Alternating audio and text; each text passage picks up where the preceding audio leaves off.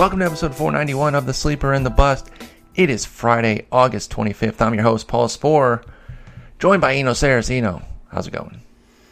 It's going good. It's almost the weekend, and this week has been rough. My almost 3-year-old has some maladies and has been home, and my 5-year-old is just in his first week of kindergarten, which ends at 11:45, and somehow have to complete all three of my jobs while also picking people up and dropping them off and dealing with them. So, yeah, I'm glad it's Friday.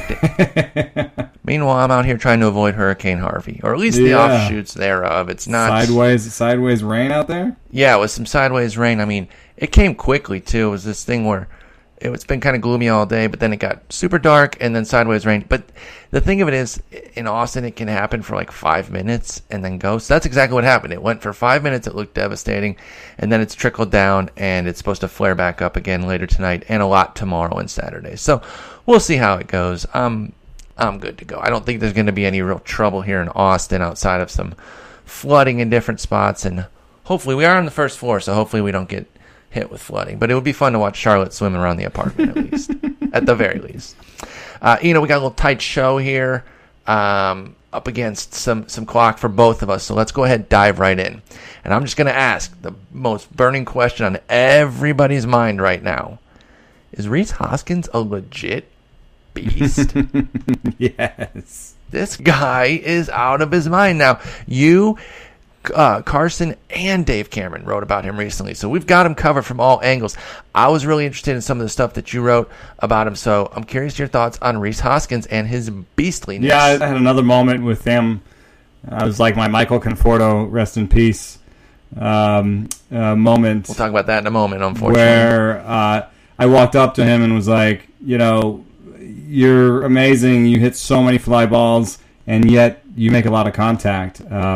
And he's like, yes. Yeah. I asked him about the leg kick, and he did sort of add that in the pro ball, and he thought it wasn't so much that it was good for his power, that it was more, good for his timing, which is something you'll hear from leg kick guys. But, in general, he said he ascribed to the Justin Turner philosophy, which was to go out and go get the ball. And that led to this whole piece that I wrote about how Justin Turner told me that 2 years ago, and I didn't quite get it, and the journey that I had to go through to get it, because it's not pulling the ball. Right now Hoskins is pulling the ball about Correct. League average, and Justin Turner actually pulls the ball a little less than league average. It's more about being aggressive, and I think maybe I didn't get into this in the piece, but I think it might be about getting the ball before it drops, so you're getting it at a higher point. I think Josh Donaldson obviously gets lumped in when we talk about all this too. He's mentioned that, and that, I believe in that kind of famous clip that he did for MLB Network, where he's like, looks at the camera and tells kids, don't hit down on the ball, tell your coach to get real with that. I think he talks a lot about hitting out front as well and getting to it before it breaks. So this is obviously something, there's a group of guys that have kind of get lumped into this for the late bloomer fly ball revolution thing, however you want to call it. Hoskins, 24 years old, but never really a huge prospect. So I think you could fit him into that late bloomer sort of deal, because he's looking like somebody who's going to be an impact bat now for the Phillies. He's got 8 homers in 15 games, but beyond that, 29 in 115 AAA games this year, 38 in 135 AA games last year. I mean, we're seeing this power now since 2016, and it's going across 3 different levels: Double A, Triple A, now the majors. The majors obviously a tiny sample, but I think there are foundational skills behind what Rhys Hoskins is doing. So I'm pretty excited about him. Yeah, I think he also offers us a way to look at these new stats that we've got. We finally got these minor league ground ball fly ball rates, and we talked about it with Amed Rosario, Ozzie Albies, and who was the third person? I forget. Moncada? No. Somebody. But we talked about it with the trio of prospects, and I think it's sort of played out as you've seen. I mean, yes, Amed Rosario has hit some home runs, but, if you compare their pop, I still think I'd take Albies' pop. And Albies was the one who had the bigger fly ball rate in the minor leagues. Now you look over at Hoskins, and you see a 50% whopping fly ball rate. And that alone is, I think, something that should raise your eyebrows, because he did that, yes, at Double-A Reading, and he hit 38 homers, and that's easy to spot. But if you want to say, well, you know, I don't trust WRC Plus in the minor leagues because it's not park adjusted. I don't know how to adjust that 38 home run number down personally because it's Reading, and I don't have the analytical tools to know what that 38 means, you know. I think it's a lot better to go and say, oh, look, he hit 51% fly balls there and had power. Then you look at A-ball, 54%. You look at AAA, 49%. So you say, here's a guy who has a power approach. So I can believe that he, you know, and since you added back in the results and you say, okay, this is a guy who has real power. And then personally, we talk all the time about strikeout rate. I care about strikeout rate. I know that, you know, we're talking about the cream of the crop here when we do fantasy analysis. I mean, if you're a major league team, you can be like the Astros when they were first starting out, or you can be like the Brewers who right now, where you collect guys who strike out a lot because they're cheaper, because they won't have good batting averages, because they're available, and because you're just trying to get a team together. But if you look at what the Astros and Cubs did in the past when they had big strikeout teams, they went and got Ben Zobrist. They went and got Josh Reddick. They went and got guys who don't strike out as much to give their lineup versatility, to tamp that strikeout rate down, and to be that kind of final piece of the puzzle. Since we're dealing in fantasy, we can skip the first part. I mean, unless you're in a deep league. In a deep league, you can say, okay, I'm going to go get, you know, a 28% strikeout rate guy because it's a way to get, you know, Keon Broxton is a way to get some steals and homers on the cheap. It kind of works the same way where you can get them cheaper, but well, if you want a stud, yeah, you want that strikeout rate down. It's very rare that you're going to have a high 28% or higher strikeout rate guy who's also a total beast. By the way, it's kind of interesting how the Astros have gone complete 180. They are now the lowest strikeout team in the league at 17%, and it's 2 percentage points even better than the next team there. So that's pretty interesting. I wrote about that phenomenon for The Athletic earlier, maybe last week or this week, about how the A's have built, you know, their core with some guys who strike out a lot. Matt Chapman, I like him. Matt Olson, I like him. Chad Pinder, I even like him. But all those guys combined strikeout rate is like 20, 28, 30%. Yeah, I don't think Davis is necessarily part of their core going forward. But that's true. He's 20. He's like 28, 29, so he might not even be on. Like, they're going to trade him next. But their core is going to be 30% strikeout rate, because they're going to be looking for the Josh Reddicks and Carlos Beltrans of the world later on. Haven't they had both of those guys? Was Beltran an A? No, I'm making things up. Reddick came through there. We have to play either or then with Rhys Hoskins, because, you know, I think he's kind of playing himself into some keeperdom for some folks. We know that because I think he'll be cheap, so we don't have to worry about that. But I want to focus a little bit on 2018, what he might look like amongst the first base group. So let me hit you with some names. I'm going to start a little bit high, maybe. You'll be the judge of that, I guess. Rhys Hoskins for 2018 or Jose Abreu? Well, with this massive fly ball rate and the difficulty in translating, I think, minor league stats to major league stats, you know, I think I'm going to take the over on Hoskins' projections. So I think I'm going to give him something like 275 batting average, 370 on base percentage, and like a 550 slugging, which would turn him into a 35 home run hitting guy at least. So 275, 35. So basically Smoke from this year, Justin Smoke from this year. About what you said. He's now Smoke's 287, 360, 566, but he has 34 homers. That's about where you're at, right? I mean, Smoke's a little bit higher this year because obviously he still has a month left. All the projections have Hoskins striking out a little bit more than I think too, so there might be some give there, maybe 280, but Jose Abreu this year is probably going to hit 295 with 30 homers.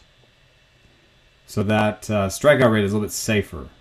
And, you know, he has the ground ball fly ball mix of a safer batting average, you know, 40% ground balls, 35% fly balls, yeah.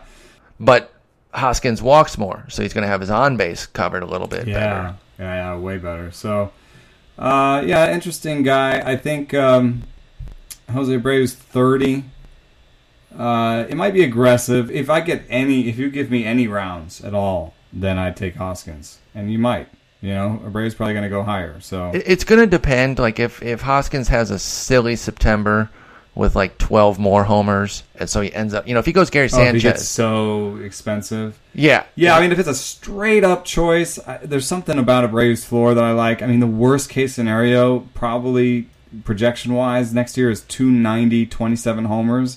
And that batting average is just so rare these days. And I think, from a power hitter, no less. Yeah, and even with Hoskins' nice strikeout rate, the fly ball rate, the one thing that still exists a little bit is, you know, when you're at 50% fly balls, you are hitting pop-ups, and you do have a chance of having more like a 250 or 260 batting average, which is fine. It won't take a lot away from Hoskins, but it'll keep him from stardom, superstardom in fantasy in the meantime, because batting average is so rare. And especially if you're in like those 10 to 12 team leagues, I'd rather have Abreu, because in those 10 to 12 team leagues, you're always protecting your batting average. I feel like, you know, that's a great call, because you can always find the counting categories with the batting average flaw on the wire. So you want the guy who actually hits 290 that you keep in your lineup. So I lean Abreu there as well. It's a lot closer than I thought it would be. Yeah. Right? Isn't that nuts? Yeah. What about Ryan Zimmerman? Obviously had the amazing year. I'm going to Hoskins pretty quickly. I have two for the age alone, I think. Yeah. I'm going there. Yeah, and for what it's worth, if Abreu was like a year or two older, I might even with this year he's having, I might jump ship, because, you know, Zimmerman is going to be 33 next year, and I think the new, you know, 36, 37, 38 is 33, 34, 35. I mean, I think that's fair. Sort of what aging curves are doing these days. Now, if we start to think maybe Hoskins, okay, I think we did some rosy outlook on him. What about in comparison to, say, Eric Thames? Like, let's pattern out something that map out something that says maybe it doesn't work quite as well for Hoskins, and he chills out. Yeah, maybe he starts to strike out a little bit more, closer to the projections there, which are low 20s. Although Zips has him 28%, I don't see that, but maybe 22, 24%. I think I still take him over a guy like Zimmerman because of the injury risk and the age risk, and you know. What about versus Eric Thames, though? Oh, just straight up versus Eric Thames. Yeah, well, you know, Eric Thames is going to be 32 next year too. I think I'd still take Hoskins. I don't want to be, you know, beholden to that kind of the recency bias, but exactly. Yeah, I don't know. I mean, Thames steals some bases, and he's going to hit 33, 34, 35 homers. And he's on the other side of some of these adjustments, I guess. That's an interesting one for me, because I think obviously a lot's going to be decided in how Hoskins finishes up. So I understand that, but I do think that that we're looking pretty high on him, and he's going to be somebody worth discussing even further in the offseason once we put a bow on the season and kind of figure out where those bottom line numbers are for 2 months for Hoskins, because like I said, he could go Gary Sanchez on the league and you know, end up with 20-something homers in 2 months, and so that's kind of amazing. So Rhys Hoskins, again, plenty of pieces to check out. I linked Eno's piece, Carson's, and Dave's pieces are on Hoskins's profile as well. So let's move on, talk about a couple of injuries. You mentioned RIP Michael Conforto, shoulder injury, didn't look great. What's your outlook there on Conforto? Yeah, it's pretty bad, because it's a shoulder capsule injury. That's a type of injury that really destroys pitchers' careers. It's the kind of Johan Santana injury. Isn't this what Urias had? Yeah. So I mean, we were talking in hushed tones about, you know, pitchers not too long ago about their outcomes, and hitters are different. You know, you can get a Tommy John surgery and be back in like 6 months and be fine. It's not necessarily the same in terms of outcomes. But then I just read a thing on Twitter about I think maybe the doctor who's going to do the surgery, or at least a doctor that advises the Mets, saying he may not get back. Like, even if he said the quote was something along the lines of, even if the surgery goes well and he rehabs the crap out of this, he may not get back. So it's really sad, and I think it's really sad on, like, you know, Mets fandom sad, Mets team sad. They're kind of, they could come together if their pitchers were healthy next year. They could be really good. But it's also sad And of course it's sad for the player, but I think it's also sad in a way for baseball fans in general, even not Mets fans, because I think Conforto is a star. And, you know, if he never proves that to everybody, I think that would be, you know, really sad. Like if he never really, if he gets back and he's not as good as he was, then people will never know how good he was, you know? Exactly, because I know you specifically see him as a very high upside guy who can eventually hit lefties and like become a superstar in this league. Yeah, I mean, he sprays the ball with power, gap to gap, and has elite plate discipline. I mean, he could be Votto-esque with, you know, a little bit more defensive value because he's roaming the outfield. So. Yep. So, I mean, that's – I really hope this isn't something that severely dents Conforto's career because it's really rough to see because this guy has a very, very bright future. If things go well for him, let's maybe talk about a few guys who you could get to replace him. Let me give you some names here. Let me know what you think about them. How about – Amed Rosario, he's been a popular one. I know he's starting to get picked up more. Never mind. He's too highly owned. He's at 66% at ESPN, so that's going to be too much. Let's see. How about somebody like Matt Joyce? He's got 19 homers on the year. He's hitting for some power of late. Has 4 homers in the last 10 days or so. Obviously, you know, he's a lefty. He's a righty killer as a lefty guy. Is he somebody you could see as an... Yeah, I guess so. I mean, it's not fun to play him in cold Oakland on a night like tonight. You know, you really have to have 2 spots because you can't play him, you know, all the time. He won't even play against lefties, so... Yeah, Joyce is a straight-up platoon guy. I got one. It's a little bit like Jaso, though, where you know they're so good against righties that people didn't realize that. Exactly. It kind of sneaks. You're like, oh, well, he put up a whole season worth of numbers just in his work against righties that you don't even really worry about the fact that he doesn't play against lefties. But I got one here. You're sacrificing some of the power because Conforto broke out on power this year, but Howie Kendrick is quietly having a hell of a season now with Washington, started with Philly. Only 7 homers, but 10 stolen bases, 335, 385, 512, triple slash for a 33-year-old Kendrick. He's pretty widely available. Is he somebody you might think as a pickup for Conforto, especially because he's actually available batting average, which, as we just talked about, is very rare. Yeah, and with a career 291 and a career 340 batting average on balls in play, I don't think you have to get too fine with this and get into the Statcast and poke under the hood too much. I mean, it looks like his wheels aren't gone yet, and it looks like he's got pretty close to the same batted ball spray that he's always had. So he looks like the 290, 330, 420 guy he's always been. Maybe a little bit more power because he's in a nice park for his skill set. He hasn't really been in a park like this before, so maybe you can believe in the little power outburst and I guess you know. He was a Philly, but still, you know, this year in total has been the best for him ballpark-wise.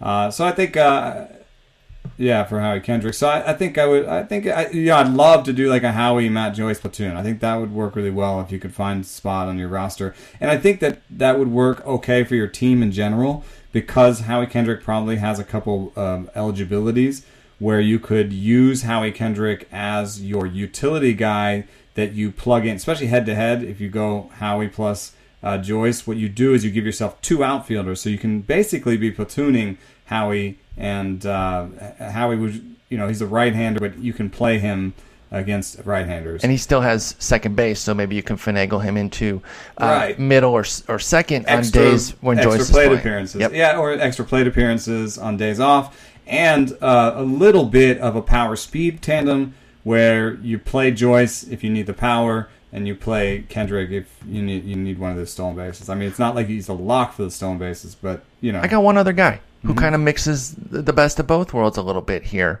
Well, maybe not as much power, but Corey Spangenberg does have 13 homers, 8 stolen bases, and he's hitting .272 for the Padres. Playing time's guaranteed. I think he even plays against lefties, even though he himself is a lefty. Only 34% at ESPN, so there's going to be some availability in your shallower leagues. Do you like Spangenberg better than either of the other two guys, Joyce or Kendrick? Alrighty, no. Sorry, we had a little technical error. Weird. I know we never have technical errors on this show. Did you have a final thought there on Spangenberg? As he rates among Kendrick and Joyce, is he the top guy, or is he? Where's he at? I think he's. I think he's basically Howie Kendrick with an unsafer batting average. So if you need the power, a little bit more guaranteed playing time, right? Yeah, I would say maybe. I mean, with Harper out, Kendrick is playing a lot. That's true. With Spangenberg, a little bit more power, maybe. But also a worse batting average. Yeah. Okay. I think that's fair. So you go Kendrick, Spangenberg, Joyce in terms of options. Yeah. Okay. And, shallow leagues also, Curtis Granderson keeps playing. He's a lefty. You'll get the power. You will sacrifice the batting average. Curtis Granderson is another go-get-it guy. Actually showed up on Andrew Perpetua did a piece where he actually tried to find that contact point out in front of the plate. And Granderson profiles a lot like Justin Turner. So I believe in that power. In fact, that piece is pretty interesting because if you go and look at some of the names, most of the names are names that you recognize at the top of guys who make the most contact out in front of the plate. Brandon Belt, Matt Carpenter. And then there's Curtis Granderson right next to Adam Duvall. Yonder Alonso, who just changed that. Todd Frazier, Kyle Seager, Trevor Story. So a lot of guys who hit a lot of fly balls and get the ball out in front. But the names I think that were interesting that popped up were Ian Kinsler, Jason Kipnis. So I think with a healthy shoulder, maybe next year we'll see a lot more power from Jason Kipnis. And then later on, Josh Reddick and Eduardo Escobar shows up on this list right ahead of Jose Bautista. So, and then Whit Merrifield, if you're wondering if the power is real, I think some of what is happening with Whit Merrifield is he's going to get the ball, being a little bit more aggressive in the major leagues. Yeah, so I think I don't know. I don't want to go all in on Whit Merrifield because he's so old, but I do like him a lot. I was actually looking at this today, and they're not the same players. So this comparison is really only in that they kind of came out of nowhere as a middle infielder last year, and it reminded me a little bit of Eduardo Nunez in the late 20s coming up, beasting out last year. He was a top 10 middle infielder.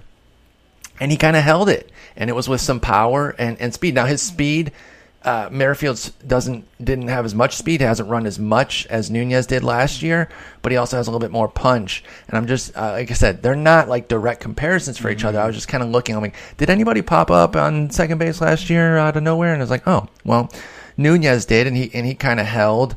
And I don't know. You look across that skill set on Merrifield, and it's hard not to believe in it going forward. So I kind of like what he's doing. I was not a believer early. I kind of kept sloughing him off, and he just kept performing. And we talked about how we like how his stolen base aptitude. He steals bases at such a high clip that at the very least next year, I think we can say he'll do 275 and 25 stolen bases. That's without adding the power in. So that's already, I think, a back-end MI in almost any league.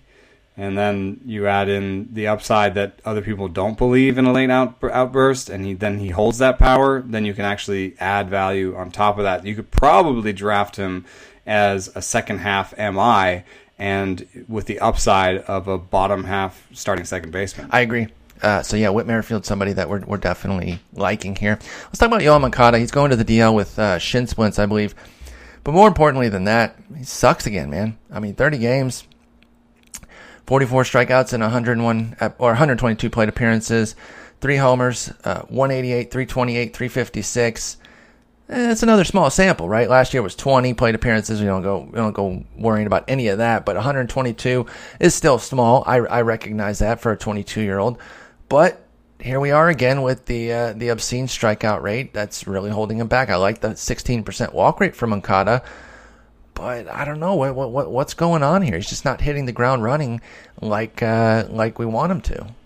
Yeah, and another weird thing about him is he has this ground ball fly ball mix of 50% ground balls to 30% fly balls.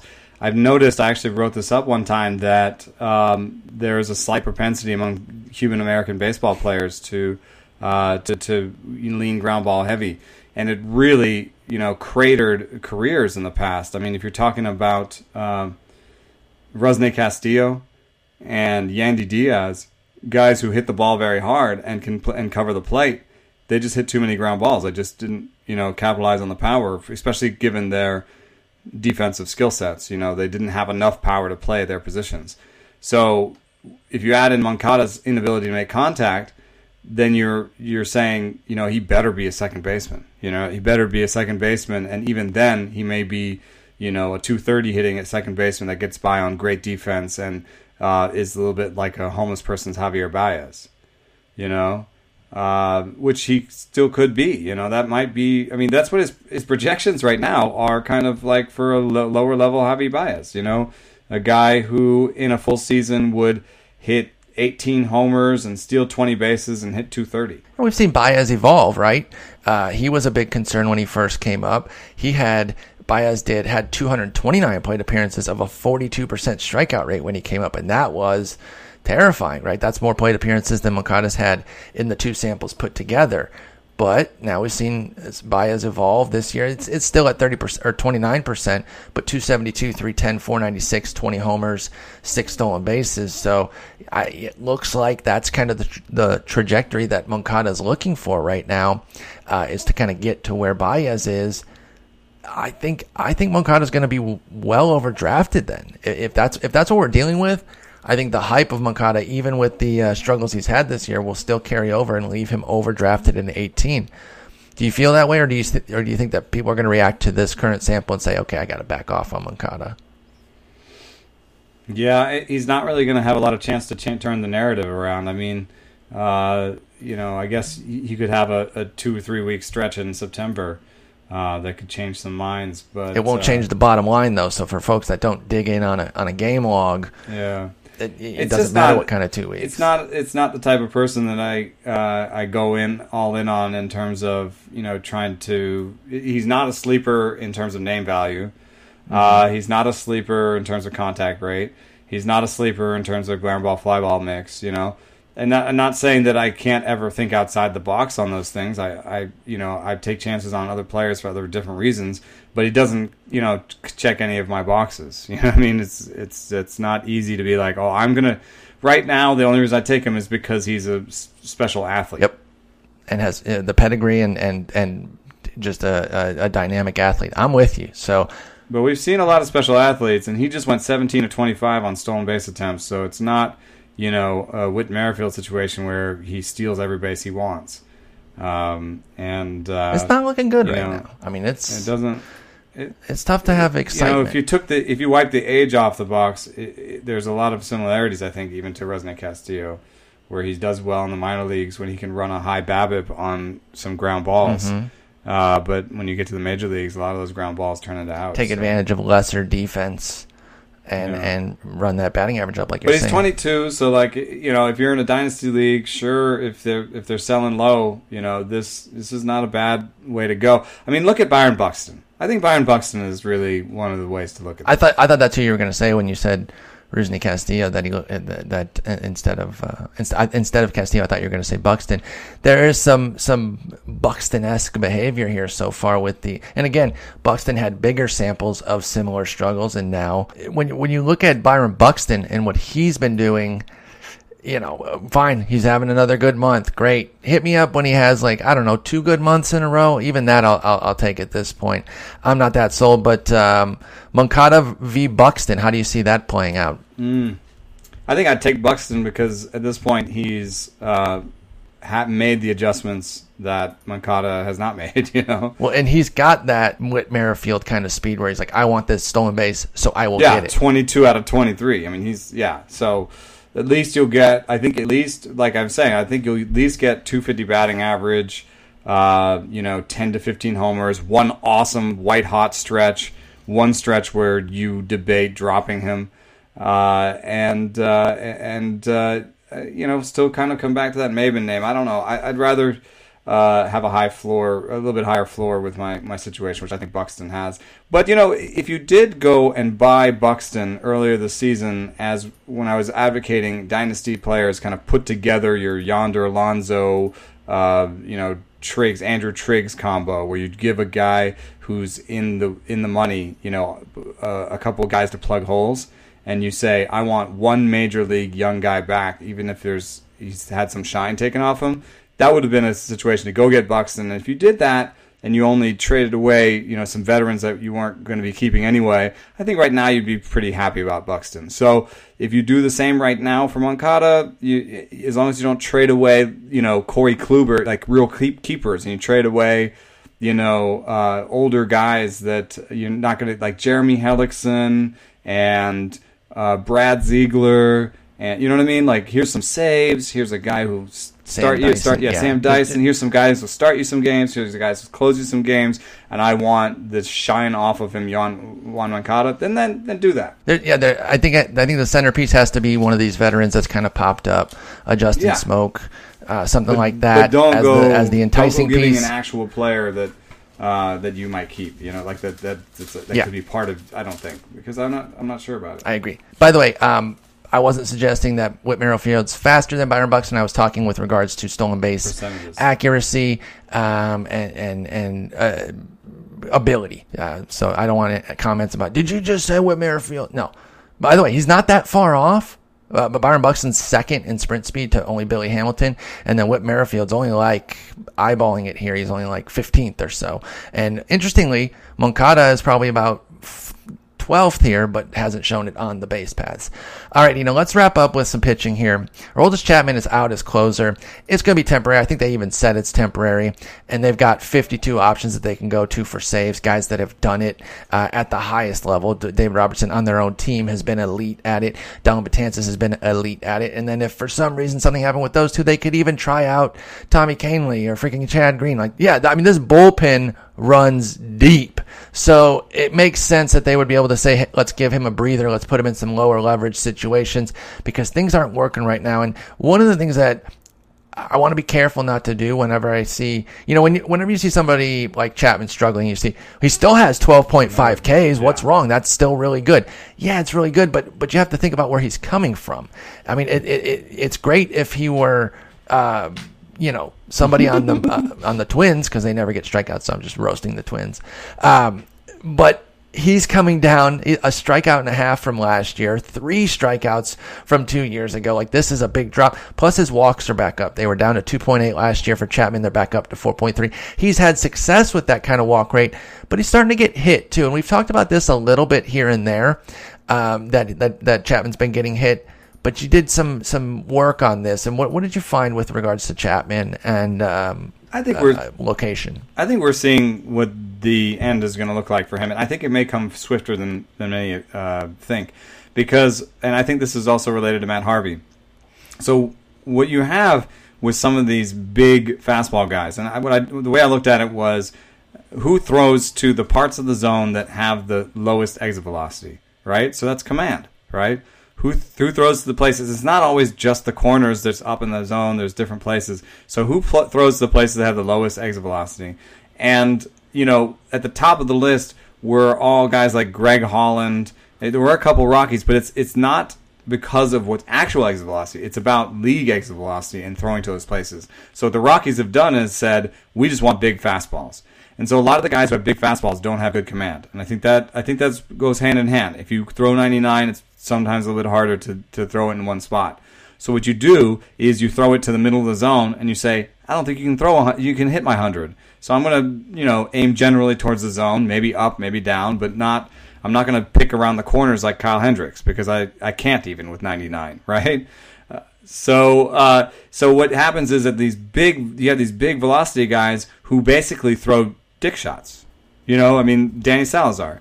And when we're like, what is going on with Danny Salazar? The velocity's not down that much. Well, you know what? Actually, the velocity was down like a mile per hour. And we just didn't think it was that big a deal. But since he's always kind of throwing to the middle of the zone, if it's not 97 and it's 96, or if it's 95, all of a sudden the hitters are starting to time it up. So Chapman is bottom 3 when it comes to throwing to places in the zone that have low exit velocity. And so that means to me that he's a guy that has no command. And that's fine when you're throwing 100. I think that's what people said. Don't walk anybody. So just throw that thing towards the middle zone. Nobody can hit it anyway. And if he's got 100 and he's got a 90-mile-an-hour slider, then he's fine. But and right now he's even throwing 100, but the spin is down on it. So I don't think the fastball is playing as big as it was. And someday it's going to be 97. It's going to be 96. It's going to be 95. And when he's throwing to the middle of the zone and throwing 95, I think we're going to see a lot more almost like Fernando Rodney-esque outings in years. Wow. You know, or he's going to be like Rodney and he's going to avoid the zone more and walk and people. So a lot of guys. Either like Rodney with, you know, the blow-ups, or either like Rodney with the walks. In some ways, I could see him kind of going in that direction, where he's a volatile guy who keeps getting a lot of chances, but isn't quite the elite closer that he was at the beginning of his career. So well, and he's going to be 30 next year. Chapman is 414 innings. Relievers can burn out pretty quickly too, right? I mean, you think about the elite ones that hold on, and it's great that they're able to, but that's not usually the trajectory of a reliever. Even some of the great ones can burn out very quickly. I'd rather. And it's not like he was without flaws, because he's always had command issues when you throw 8 million miles an hour. You know, I'd rather even wait. And with the season that Edwin Diaz has had, I feel like you could wait 10 rounds and get Edwin Diaz. And in terms of strikeout rate and raw stuff, I don't think you'd be that far off. And in terms of age, you'd be, 5 years younger or whatever. So and Edwin Diaz could jump up and get to Chapman prime sort of levels. Like I think that's possibly in there. And when you talk about the cost difference that you're saying, I completely agree with you there. It just seems like Chapman's somebody I'm kind of slowly moving away from, because the cost isn't going to really go down. I don't see Kenley Jansen as I see Kenley Jansen as definitively better, because Kenley Jansen relies a little bit more on movement. He relies a little bit more on command. I think he has actually decent command compared. He's not showing up at bottom three like Chapman on these lists. And from watching him, I think he has slightly better command. And, I think that cutter has unique movement, whereas Chapman's fastball is pretty much a straight fastball that just happens to be really hard. Yeah, it used to be 103, and then it comes down to 96, 97, and that's still good, but it's not something that guys don't see. And yeah, exactly. In the context of baseball today, it's not quite the same. Yeah. All right. Last bit here. Chris Stratton is an interesting guy. Kind of jumping down here to a deep level, to a deep league sort of guy. Former prospect for them. That I remember him getting some hype years ago, and it kind of just meandered along. Now he's up doing some things. Had a 10 strikeout game that Nick Pollock wrote about. Our new addition from Pitcher List. Deep dove on his 10 strikeout game. You wrote about him over at The Athletic. With regards to his spin, what were your findings on Chris Stratton, and is he somebody we should be paying attention to in fantasy? I think one of the things that's really interesting about Chris Stratton is that he represented an archetype, so he can actually help us talk about what we've learned maybe so far in the Statcast era and the things that we've seen from other pitchers that are like him, because he is, in a lot of ways, Seth Lugo. A favorite of a lot of people coming in, and then you got hurt in WBC, and now he's finally back. But go ahead, tell us more. Well, one of the things that we thought was amazing was we breathlessly reported his Statcast record-breaking curveball spin, and Stratton is actually third this year to Lugo. So Stratton has top three curveball spin, very similar, and. In another way, Stratton doesn't have great other pitches, and neither does Lugo. And so we're stuck being like, well, how much is curveball spin actually worth? We know that's not worth as much as fastball spin. So, it's a little bit more up in the air about what the value is of curveball spin. But at the same time, it's still Lugo's pitch is very good. Andrew Bailey's curveball, is it Bailey? I forget who the top three is now, right? And it's not on the top of my head. But in any case, the curveballs that have a lot of spin at the top are usually good curveballs. So I think in general it is a pretty good thing to have, but you kind of have to say, okay, he has a good curveball. Right? That's it. So Lugo, did he have anything? That's it. He had a good curveball. And so with Lugo, the other stuff didn't come together and health didn't come together. And Lugo throws like 91, right? Yeah, and Stratton throws 91, 92. So you're very close to the same thing. However, Stratton has top third of the league fastball spin. And so that's something that Lugo didn't have. So Stratton has a 91 mile an hour fastball. Lugo has a 91. I would say Lugo has a bad fastball, and Stratton has an average fastball, because it's below average in velocity, but it's way above average in terms of spin. And with this command stat, Stratton is top third of the league with the command stat that I've been using. So I think Stratton has better command. I think he has better spin. So I think I'm going to give him an average fastball. Now he's already a little bit ahead of Lugo because he got an average fastball with the plus curveball. Now you go to the slider. He says he was drafted for the slider. You can see some of the sliders are very good. He says he's going to use a changeup for ground balls. Every third changeup is good. So there's some upside, and I think the upside might get him to like a Wainwright territory because Wainwright never really had I know he had some good velocity in the pen, and he kept some of that as a young guy.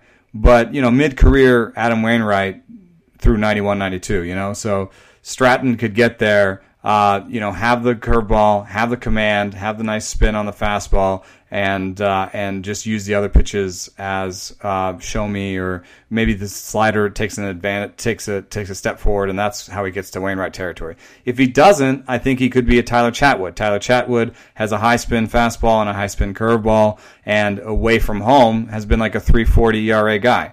So Stratton would be the guy who, like the reverse Chatwood, where he'd be 340 at home, maybe not as usable on the road. And then if it doesn't work out at all, he's going to be Lugo. So, you know, I think that, you know, spin helps us comp these guys better, you know. It helps us describe the fastball, how good the fastball is, and helps us find other comps. And if you look around, these guys are basically, in a way, spin rate comps, you know. I think that's it's also a good way to help people understand floor and upside and, you know, most likely outcome. Yeah, I mean... if I could give you Tyler Chatwood, you know, in San Francisco next year, you might be into it. Well, that's the thing, too, because Chatwood's like a road-only sort of guy because you don't want to use him in Coors. And it works, but obviously you would love to use Stratton in its home parks, and then you could pick spots on the road. You might actually get to use Stratton more than a Tyler Chatwood, even if they were comparables across the board. The venue would help Stratton be more worthwhile. So is he somebody that maybe you're spot starting in the home and favorable matchups down the stretch here?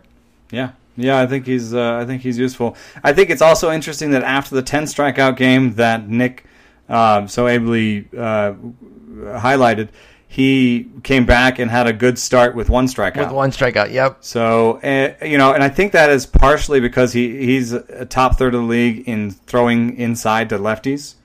So he has a four seam. He has that four seam. He has decent command of it, has decent spin. He's able to place that on the inside for lefties. That means if they're taking it, it can mean called strikes and then strikeouts. But if they're swinging at it, it can mean jam shots, pop-ups. If you can go in there, Mark Melanson's built a career about throwing inside to lefties and getting pop-ups and getting weak grounders, and he's hit like two batters in his life, Melanson has. So, you know, if you kind of get that combo of good command stat, ability to throw inside and not hitting a lot of guys, you know, I think that means it's really hard to judge command. But I think if you give me those three things, I say that guy has good command. All right. I like it. And by the way, you mentioned kind of the difference between those two starts there with the 10 strikeouts to the one strikeout. His swinging strikes went from 14 to 7, and his ground balls went from 6 to 11. So it was just a different approach. And, you know, it'd be nice if he was a consistent strikeout guy, but I don't think that's going to be what Stratton is. But I kind of like a guy who has... He's going to be one of those guys who kind of feels his way along. Diverse approach, right? He can kind of attack lineups differently based on what they're showing him. And there's going to be some bad starts because he's not an overpowering guy like Detroit popped him. But to some extent, like Dan Straley is not like a comp in terms of spin and stuff. But if Stratton can be that level of headiness and have four pitches, you know, Straley's four pitches, they're not all great, but he uses them effectively all the time to get the most out of what he's got. I think, you know, you could get some kind of Straley-esque outcomes from Stratton. I like it. And the first four letters of their last name are the same, which is very interesting and very fantasy useful. Easy to remember. All right, Eno. It took 52 recordings to do this. We'll see how... you have a lot of editing to do. I'm sorry about that. It stitches together. It's all right. What are you up to tonight? I hope the listening experience is okay for you guys. I'm out to see the Rangers and the A's, and I have done very little prep work because I'm so... I gave you some great ideas. We can't talk about them on the air. What I asked Twitter. They were great ideas. This is the thing that I do when I'm not prepared, is I ask Twitter to do my preparation. Who do you want? And they asked me to ask Rougned Odor if I sprinkle water on him, will more Rougned Odors appear? That's pretty funny. And then my favorite one that you and I discussed was asking Alex Claudio how he has success with a 2-mile-per-hour fastball. So good luck with that. You and I will be back next week. We'll figure it out if it's going to be our normal Thursday or if we have to do Friday again. But we definitely wanted to get on board this week after missing last week. We'll have a new recording software, and we're going to try it all again. Oh. It'll be great. I think it'll be next week. I can't do this again. Yes, this was not fun. Anyway, have a great weekend, and I will talk to you next week. All right. Thanks for listening.